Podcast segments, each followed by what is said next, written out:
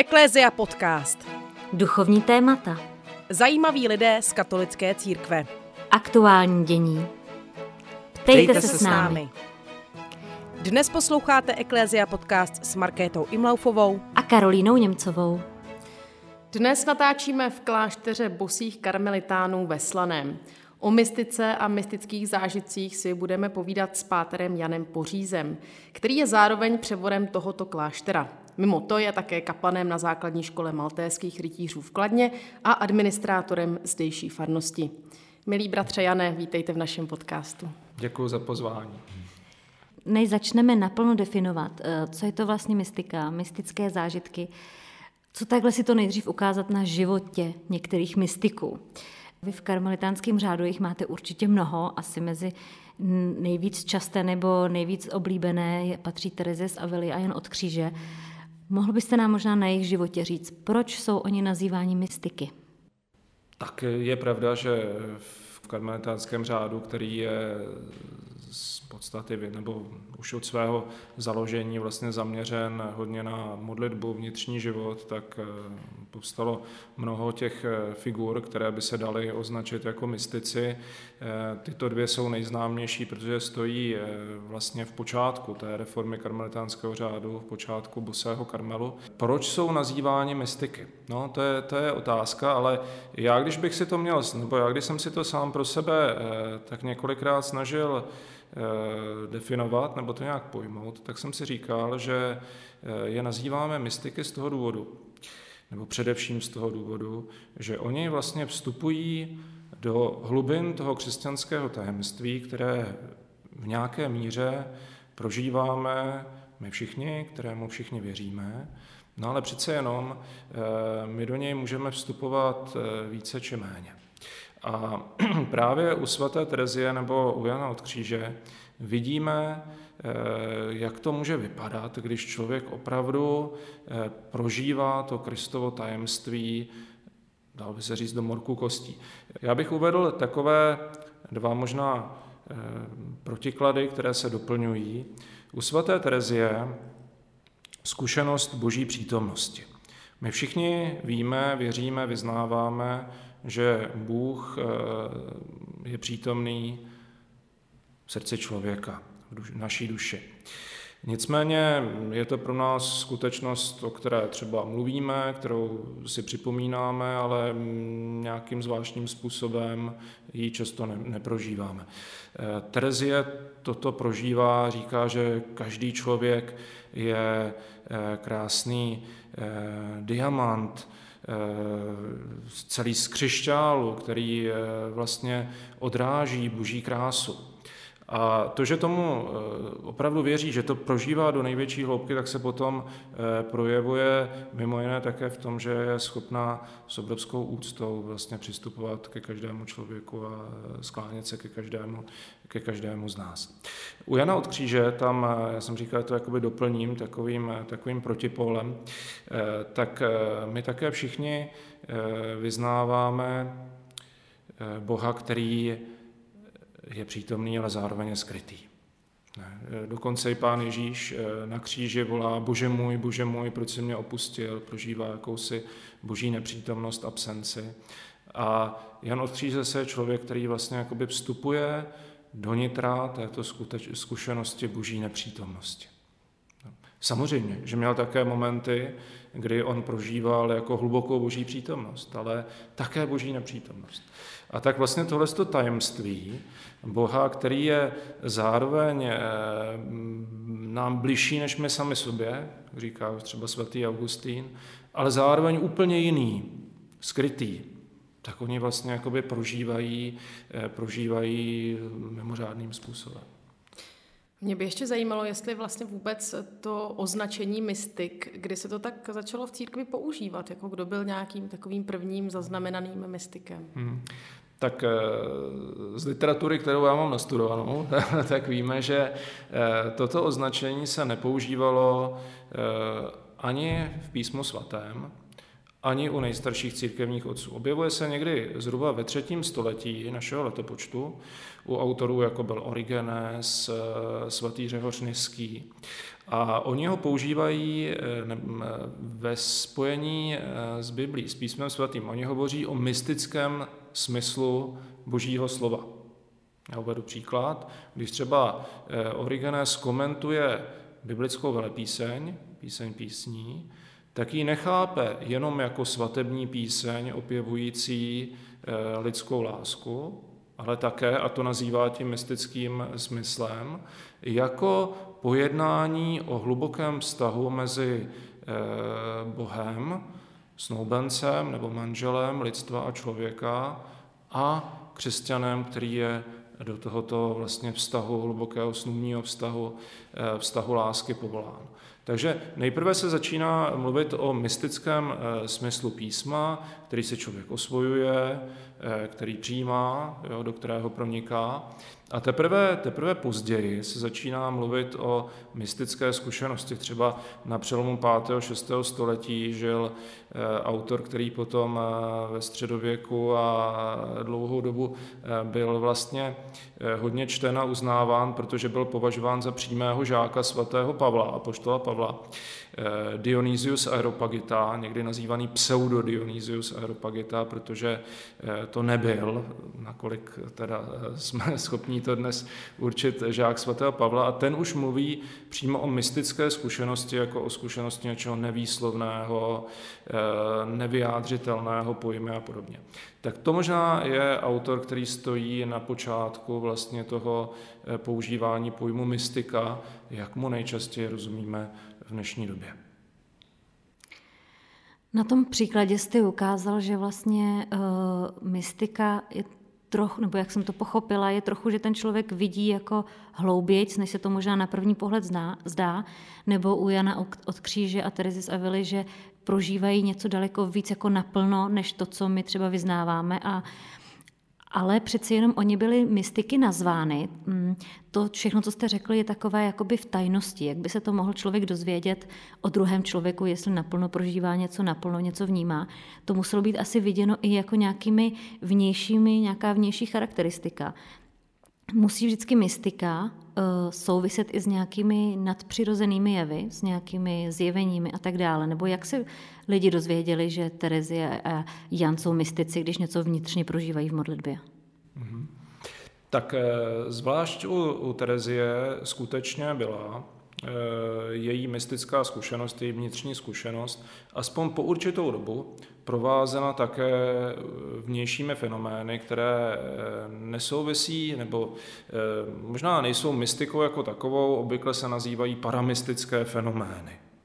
Jako něco, co tedy mystik, co mystiku provází nebo může provázet, ale není jakoby její podstatou.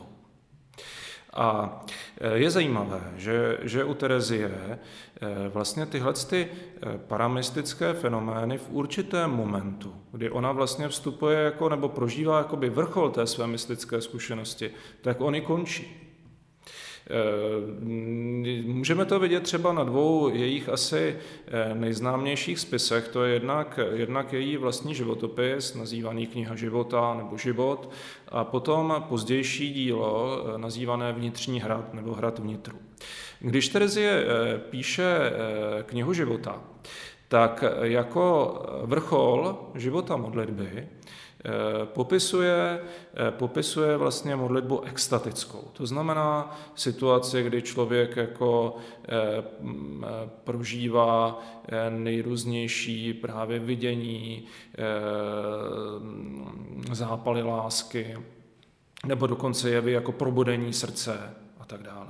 Když píše Knihu života, považuje tu zkušenost téhleté extatické modlitby spojené s těmito projevy za vrchol mystického života.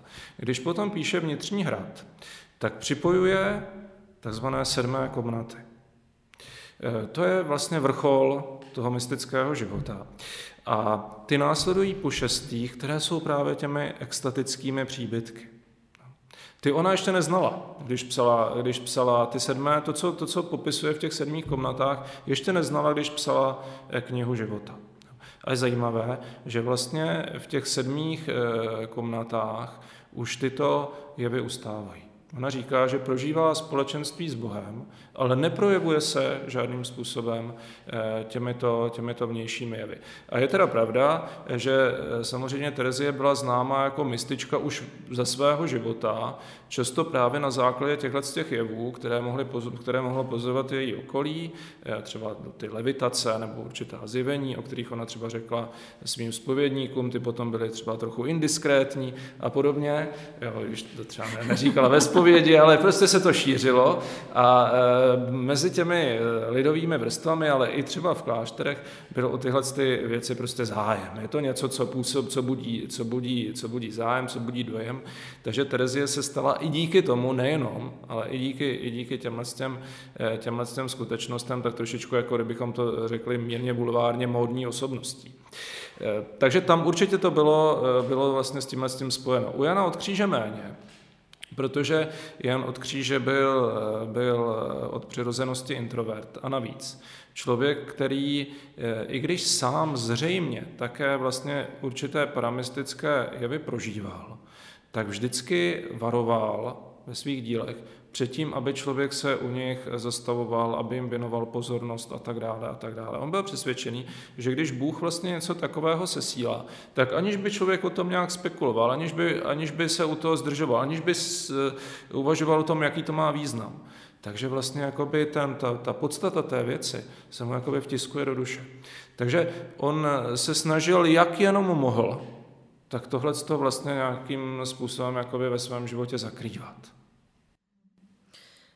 Když jste říkal, že prožívala, nebo i on prožívali ty paramistické fenomény nebo nějaké ty paramistické zážitky, setkávali se také s nějakou kritikou nebo pochybnostmi, prostě jestli zkrátka jsou třeba psychicky úplně v pořádku, protože to taky člověka k tomu napadne. Tak jestli... Nebo vůbec i třeba, jestli známe nějakého mystika, který prostě nejprv třeba byl považován za blázna, když to řeknu jednoduše, a až později se třeba naznalo, že teda to opravdu bylo boží. Tak nejenže, nejenže byli podezříváni Z, z toho, že jsou psychicky nemocní. Dokonce byli podezříváni, to se týkalo teda hlavně Terezie, u Jana si toho nejsem vědom, že jsou tedy obětí démonického nebo ďábelského klamu. Dokonce, když vlastně svatá Terezie začala prožívat vlastně tyhle, ty, tyhle ty jevy, různé slyšela různá slova, měla několik vlastně těch vidění, tak se sešla jakási neformální komise, tehdy v Ávile, která měla posoudit, posoudit to, co se jí děje. No a ta komise na to šla tím způsobem, že se říkala, no tak když je někdo mystik, tak to musí být člověk, nebo když má někdo takovéhle zkušenosti, tak to musí být člověk, který už dosáhl svatosti. No a protože Terezie zároveň jim vlastně líčila svůj nedokonalý způsob života, tak oni si řeknou, no tak to nejde dohromady. Takže Terezie tím strašně trpěla. Ona prostě dokonce o ní řekli, že když uvidí Krista, takže na něj má plivat. Jo?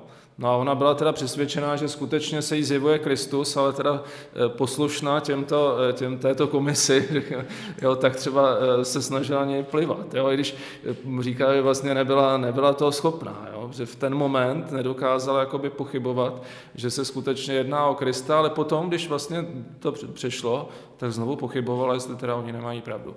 Takže určitě byli vlastně tímto způsobem vnímáni jako potenciálně tedy nebezpeční lidé. No a bylo to i proto, že inkvizice ve Španělsku, tehdy v tom šestnáctém století, tak vlastně, nechci říct pronásledovala, ale zkoumala určitá hnutí, třeba hnutí tzv. Alumbrados, to znamená osvícených, což bylo, což bylo hnutí, které bylo rozšířené především v prostředí ženských takzvaných bělatek nebo bekyň, zesvěcených žen žijících, ale vlastně mimo jakoby formální řeholní život. A tam se právě rozšířila celá řada těch velmi pochybných jakoby zkušeností a inkvizice na základě toho vlastně vystupovala s a priorním podezřením i vůči dalším osobám, především ženám, které zakoušely tedy podobné jevy nebo měly podobné jako fenomény. Pokud je o to, o tu, o to podezření třeba z, z chybějícího duševního zdraví, tak to je věc spíše moderní, i když zase se s nimi setkáme už u svaté Terezie, u Jana od Kříže. Terezie má třeba v knize Života kapitolu o tom, jak rozpoznat melancholické osoby a jak to udělat, aby nebyly přijímány do kláštera, že se to ne, ne vždycky podaří. A tou melancholií ona nemyslí jako povahovou vlastnost, ale myslí tím nejrůznější jakoby psychologické problémy.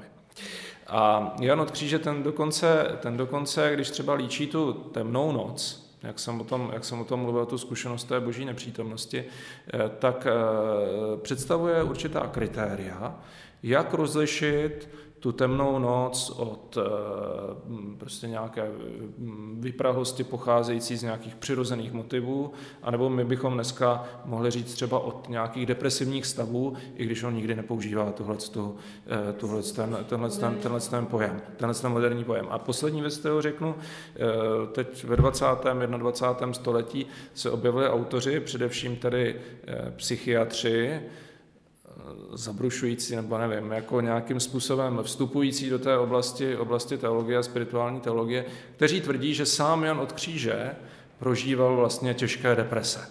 Jo, že to třeba jeden španělský psychiatr, jehož jméno si nepamatuju, tak napsal přímo knihu, která se jmenuje Jan od Kříže a endogenní deprese, a snaží se tam, snaží se tam ukázat, že vlastně to, co Jan od Kříže nazývá temnou nocí a považuje to tedy za nějakou duchovní zkušenost, takže vlastně bylo to, co dnešní psychiatrie nazývá endogenní depresí. Už to tady párkrát zaznělo, ale možná pojďme si úplně přesně definovat, co to teda mystika je. Jestli to musí být provázeno nějakými těmi mystickými zážitky, nějakou definici, o čem se teda tady bavíme. Tak takhle, je, je třeba říct, že neexistuje jednotná definice. Jsou, jsou autoři, a není jich málo, kteří prostě ztotožňují mystiku s duchovní zkušeností. Třeba Karl Rahner, velký teolog dvacátého století, tak pronesl jednou takový okřídlený výrok, že křesťan dvacátého prvního století buď to bude mystikem, anebo nebude vůbec. A tím nemyslel rozhodně, že bude mít nějaké jakoby mystické fenomény. Tím prostě myslel, že bude mít osobní víru. Víru, která nebude pouze zděděná, která nebude pouze, jak se někdy říká, nepřesně tradiční. Bude mít nějakou osobní duchovní zkušenost. Tak to je jakoby jeden směr. Eh, druhý směr, který, eh, který výslovně zastává například Jan od Kříže, kdybychom zůstali teda pouze u těchto z těch dvou poloh, eh, tak ten stotožňuje mystiku eh, s přítomností nebo no, s přítomností eh, takzvaného toho, co on nazývá vlitá kontemplace. Tady jste narazil na kontemplaci a jeden z našich posluchačů se právě ptal, jaký je vztah mystiky a kontemplace, jak jsou ty pojmy spolu provázané a jaký je mezi nimi rozdíl, tak jestli to můžete osvětlit. Můžu se pokusit. Znovu, kontem- o kontemplaci dneska se mluví velmi často a skrývá se po toho úplně všechno možné. Kdybych, kdybychom měli definovat kontemplaci podle svatého Jana od Kříže, tak já bych to možná uvedl na takovém příkladu.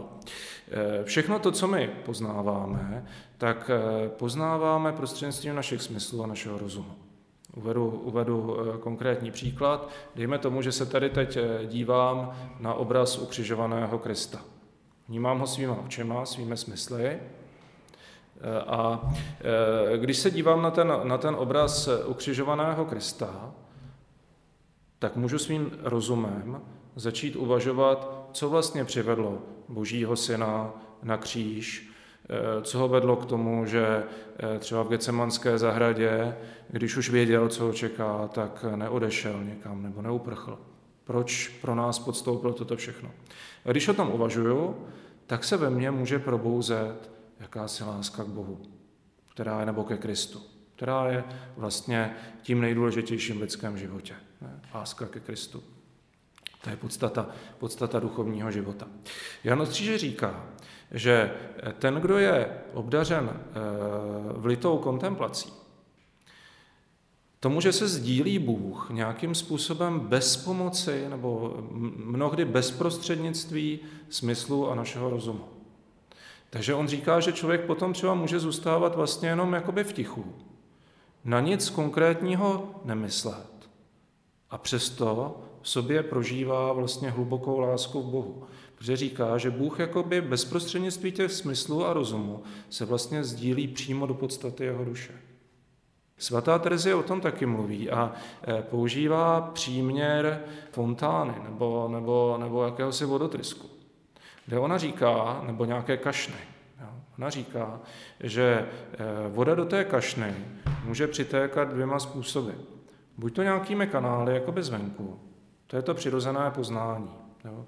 Ona říká, no a tam to, to působí hluk a e, působí to rozruch a tak dále. A nebo ta kašna stojí přímo na prameni. A ta voda tam proudí, jako třeba, známe to třeba nějaký rybník z, z, z, jako se spodním pramenem, kde nepřitéká žádná voda, přesto je plný čerstvé vody, ale my nevidíme žádný pohyb na té hladině. Zůstává to, všechno se to děje ve velkém, ve velkém klidu. Tak tohleto je ne definice, protože ono se to úplně asi... Nebo Jan od kříže se možná snaží určitou definici. Terezie mluví spíš na základě své zkušenosti, používá určitý obraz. Jo? Ale jakési přímé sdílení Boha do podstaty lidské duše. Ještě bych se možná vrátila k té definici. Vy jste říkal, že mystika je nějaký duchovní život. Tak mě zajímá, jak moc je... ta mystika, křesťanský koncept a jestli třeba máme vlastně mystické pojmy, mystiky i v jiných náboženstvích. Hmm. Tak zase bude záležet na tom, jak použijeme ten pojem, protože ten pojem mystika, aspoň z toho křesťanského pohledu, tak vlastně poukazuje na řecké slovo mysterium, které znamená tajemství. No a e, svatý Pavel nám říká, že tím křesťanským tajemstvím je Kristus. Že? Takže jako e, z křesťanského hlediska vlastně mystika vždycky musí být spojena s nějakým vstupem do Kristova tajemství. Pokud někdo nevyznává Krista, nebo nezná Krista, tak e, těžko, alespoň, ne, teda, alespoň přímo, vstupuje do, jeho, do hlubinného tajemství. Takže my samozřejmě známe i, i osobnosti mimo křesťanství, které nazýváme mystiky, ať už tedy osoby dávné, jako byly třeba novoplatonští filozofové, nejznámější z nich asi Plotínos, který mluví, který mluví o jakési jednotě mezi stvořeným a nestvořeným bytím, Nebo známe, nebo známe mystiky z té tradice, řekněme, hinduistické, buddhistické, že? Kde taky se setkáváme právě s těmi některými jevy typu levitace a podobně. Jo? Ale jsou to spíše zkušenosti, které vycházejí z nějakých technik, koncentrace a podobně a nezdá se, že by v důsledku téhleté praktiky nebo zkušenosti člověk prožíval nějakou jednotu s Kristem. Takže hodně by záleželo, jak si, tu, jak si definujeme ten, ten pojem mystika. Já bych se držel asi jakoby toho pojmu teda křesťanská mystika, abychom neschodili bez nějaké třeba znalosti věci ty ostatní zkušenosti, ale přece jenom opravdu z křesťanského hlediska nemůžeme tvrdit, že když někdo zakouší fenomén levitace, takže prožívá mystiku z křesťanského hlediska, protože tam musí být, tam musí být vždycky to společenství s Kristem, bez toho my vyprazdňujeme křesťanské tajemství. Musí být vždycky mystici svatí, protože už víme, že třeba teď jsou nějací současní lidé, kteří třeba zažívají ta stigmata nebo tak, ale vlastně tak ještě nejsou svatí. Tak o tom, byla, o tom byla velká diskuze na začátku devatenáctého století. Se řešil takzvaný mystický problém a hádalo se o to mnoho teologů po desetiletí a nedošli k žádnému závěru. Tak, tak to k němu nedojdeme ani my tady asi. Tak asi nedojdeme ani my tady, ale možná bych tady zmínil zkušenost právě svaté Terezie, která, která, jestli se nepletu, tak v pátých komnatách vnitřního hradu, kde už teda mluví o proměně člověk, té lidské osoby. Používá tam obraz poměrně známý proměny housenky v motýla. Člověk, který nějakým způsobem byl v důsledku dědičného i osobního hříchu s tím způsobem ošklivý, jako ta housenka, tak se v důsledku boží milosti proměňuje a stává se tím motýlem, který svobodně poletuje, je krásný, je svobodný. A Terezie, když líčí ten život toho motýla, tak říká, že ale můžou přicházet právě v tomhle tom okamžiku, nebo v těchto těch okamžicích, velmi silná pokušení, protože, protože vlastně odvést od Boha někoho, kdo už zažil toto, jo, tak je pro nepřítele lidské spásy mnohem víc, než odvést prostě mnoho těch, kteří třeba jsou úplně na začátku duchovní cesty. Z toho, z toho vyplývá, že ona si je vědoma toho, že vlastně obdržené milosti ještě neznamenají, že člověk, že člověk vlastně třeba nedojde nějakého pádu, nebo, nebo se nedopustí něčeho, co opravdu ten, ten jeho život jakoby zvrátí na druhou stranu. I přesto, že jste řekl, že mystik nemusí nutně prožívat ty paramystické zkušenosti, zážitky, pojďme se ale na to stejně přece jenom podívat, na různé tady ty mystické dary. Mně to připadá, že to je, může to být všechno v jednom pytli, nevím, jestli se to nějak teologie roz, rozděluje, mystické dary, mystické zážitky, dary Ducha Svatého, nějaké vidění, zjevení, proroctví, je to všechno mystický jev? Mm-hmm. Tak určitě, určitě asi by nebylo správné definovat všechno, co je nadpřirozené, jako mystické. Protože nadpřirozené, to, co je nadpřirozené a zároveň pro člověka opravdu důležité, nezbytné ke spáse, chceme-li říct, ne? Tak jsou víra, naděje a láska. To o tom čteme v katechismu, že jsou to, že jsou to vlité ctnosti nebo božské ctnosti, které si člověk nemůže vydobít, které mu musí být darovány Bohem a je to něco nadpřirozeného. Když máme víru, naději a lásku, je to, prožíváme nadpřirozený život. A nemluvíme nutně o tom, že všichni, kdo tedy mají víru, naději a lásku, nebo žijí ve víře, naději a lásce, jsou mystiky. Takže v tomhle tom slova smyslu rozhodně ten pojem nadpřirozené a mystické bych nestotožňoval.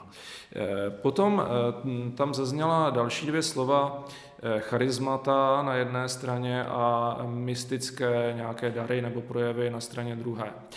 Tak tam se obvykle dělá určité, nebo, nebo se používá, používá rozlišení, v tom, že tedy ty, ta mystická obdarování jsou na prvním místě ve prospěch toho člověka, který je prožívá. Jsou ve prospěch, ve prospěch toho mystika samého. I když samozřejmě druhotně, on jeho, on jeho proměňují a nějak se to projevuje i potom v jeho následném životě, to je, to je jasné. A charismata se obvykle chápou jako něco, co je dáno ve prospěch druhých. Takže já bych, já bych vnímal to, to, to rozlišení, rozlišení tady asi. Jo? Samozřejmě, že, že říct, jako tohle je charisma a tohle je mystický dar, když jste tam třeba, když jste tam třeba zmínila tu kardiognózi. No, jo? Tak my, možná, my známe, že jo. Možná vysvětlit, co je kardiognóze. Kardiognóze je nějaká, je jakási schopnost vlastně číst v srdci druhého člověka. Ne tak, abych toho druhého člověka ovládal nebo s ním manipuloval, jak to samozřejmě, to zase vidíme, jak ten dar se může jakoby zvrátit, že jo. Ale proto, abych třeba tomu člověku pomohl se s něčím vyrovnat, něco vyslovit a tak dále. A my známe osobnosti, které ty, tento dar měly, typičtí jsou třeba ti ruští starci, o kterých čteme, já nevím, i v některých románech, třeba v Bratrech Karamazových. Ne? Lidé přicházejí, přicházejí k tomu starci, protože vnímají, že on nějakým způsobem čte v jejich srdci, rozumí jejich životu. Ale i třeba v nedá, ještě v nedávno žijících osobnostech na, křest, na křesťanském západě, třeba otec Pio z Pietrelciny, který měl i ty další, ty fyzické, že jo, paramystické jevy, třeba ta stigmata, tak zároveň vlastně e, byl nadán touhletou kardiognózí, vlastně tou schopností jakoby vidět nebo číst e, v srdci člověka. Samozřejmě každý tenhle ten, tenhle ten projev nebo dar je potřeba brát s velikou opatrností. Nebo když člověk si nějaký dar jakoby přivlastní a má dojem, že, že, že jako teď rozumí všemu, co prožívá druhý člověk, tak už jakoby se dostává do té, do té zóny, kdy se vlastně ten dar zvrátí v něco, v něco negativního. Pokud zůstává ve velké pokoře, jo, a ví, že někdy, že se mu děje to, že Bůh mu někdy vlastně jakoby odhaluje ve prospěch druhého něco, něco, co je třeba v srdci toho druhého člověka, no tak je to, tak je to nějaký dar, že jo, který můžeme považovat v tomhle tom případě možná opravdu na, na hranici mezi tím darem mystickým a tím, tím charismatickým.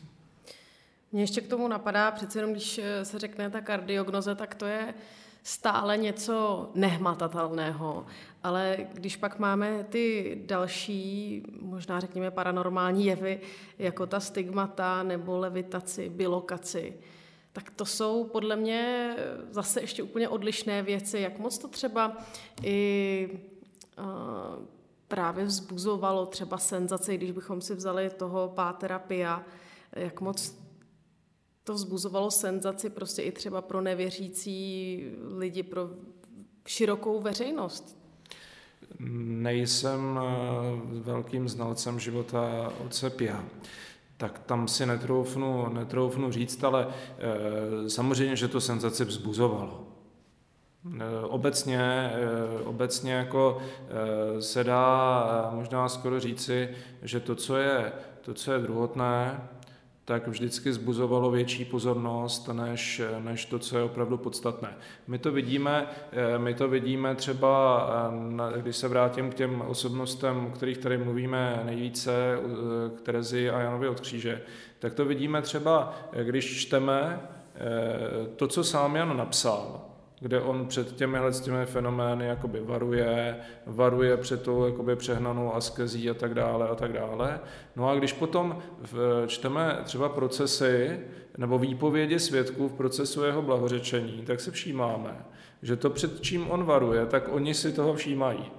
Jo, protože to bylo něco, co, co, jako, co jakoby je zaujalo a samozřejmě byli to, byli to lidé, kteří, kteří byli třeba prostí a mnoha věcem nerozuměli, některé věci ani nebyly viditelné nějak a tohle to je samozřejmě zaujalo, ale nakonec to vidíme už, to vidíme už v Evangeliu, že když Ježíš dělá zázraky a znamení, tak za ním jdou zástupy a když potom začíná mluvit o tom, že syn člověka bude vydán do rukou, do rukou nepřátel, že bude popliván a zbičován a tohleto, tak Petr si ho vezme stranou a říká mu, to je nesmysl a další prostě ho opustí a už s ním nechodí. Takže tohle je běžná, běžná asi zkušenost, se kterou se setkáváme v oblasti víry mnohdy, že, že často jakoby ty věci opravdu podstatné nejsme schopni vnímat a všímáme si něčeho, co s tím třeba může být autenticky i neautenticky spojeno a co je ale ze své podstaty jako sekundární. Vy jste říkal, že to je primárně pro toho člověka vlastně, že ten z toho má mít nějaký jakoby užitek, zážitek.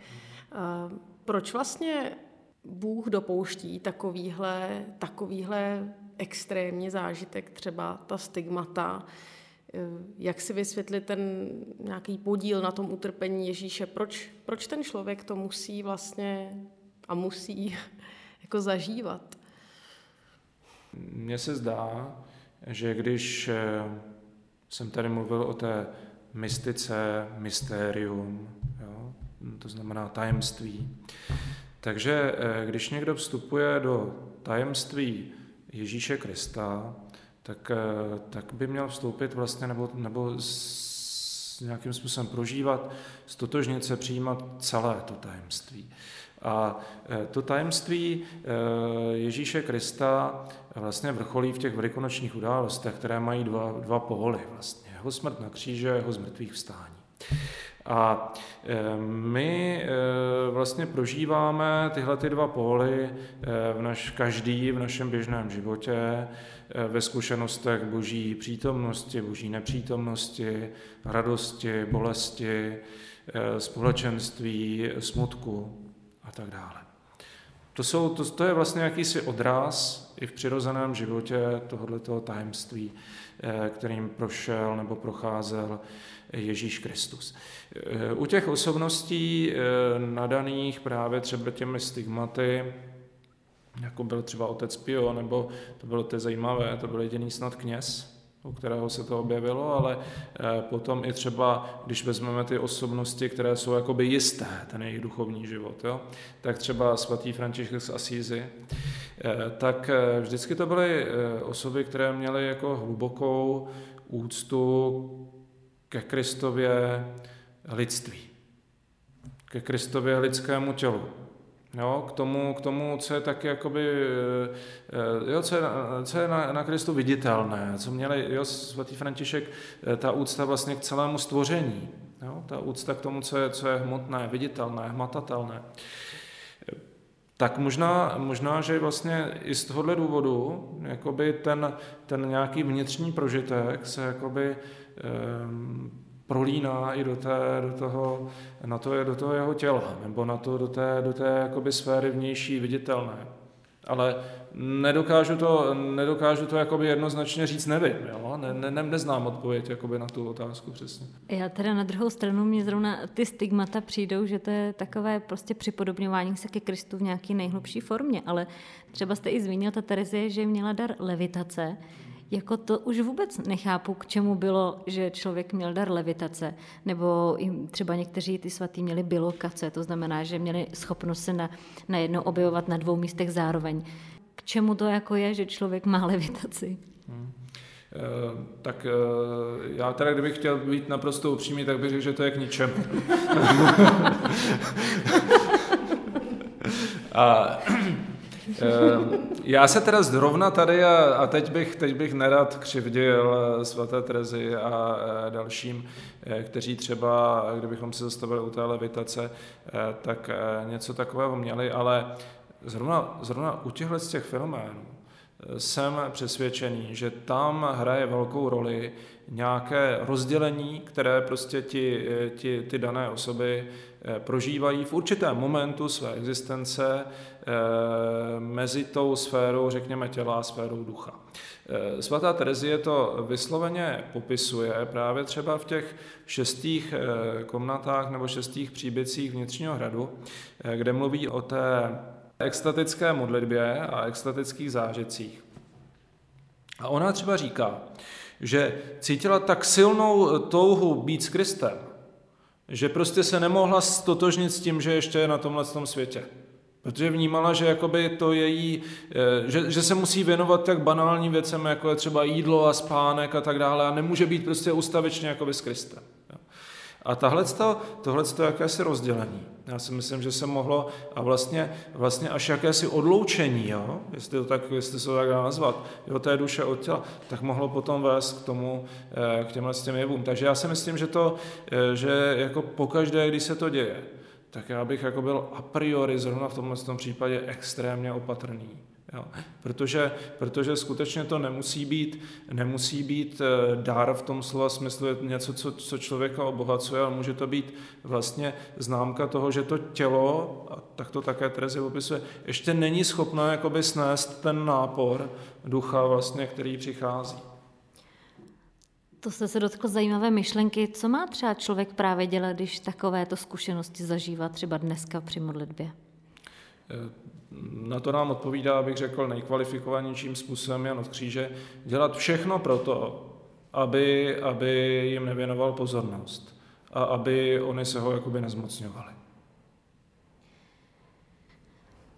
V církvi ale zaznívá třeba názor, že právě díky tady těm jevům třeba s náma může nějak Bůh komunikovat, nějak nás na něco upozorňovat a tím, že k tomu nebudeme brát jakoby pozornost, tak nereagujeme na jeho podněty. Hmm. Tak tohleto je, tohleto je samozřejmě názor nebo výtka mnohých, která se zase objevovala jak v souvislosti s tím, co prožívala svatá Terezie, tak v souvislosti s tím, co prožíval svatý Jan od Kříže.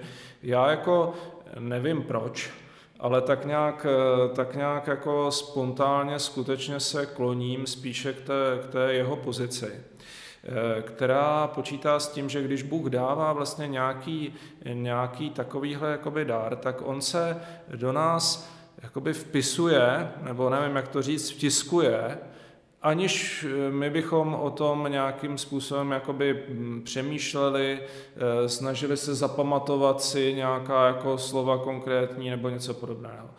Takže on, on skutečně říká, že když člověk tomu nevěnuje pozornost, no, Zůstává, zůstává jakoby u toho, u toho obsahu víry, který je přístupný nám všem, tak se přesto účinek té milosti vtiskuje do duše, do duše člověka a že to je bezpečnější. On to hlavně říká, on byl taky exorcista.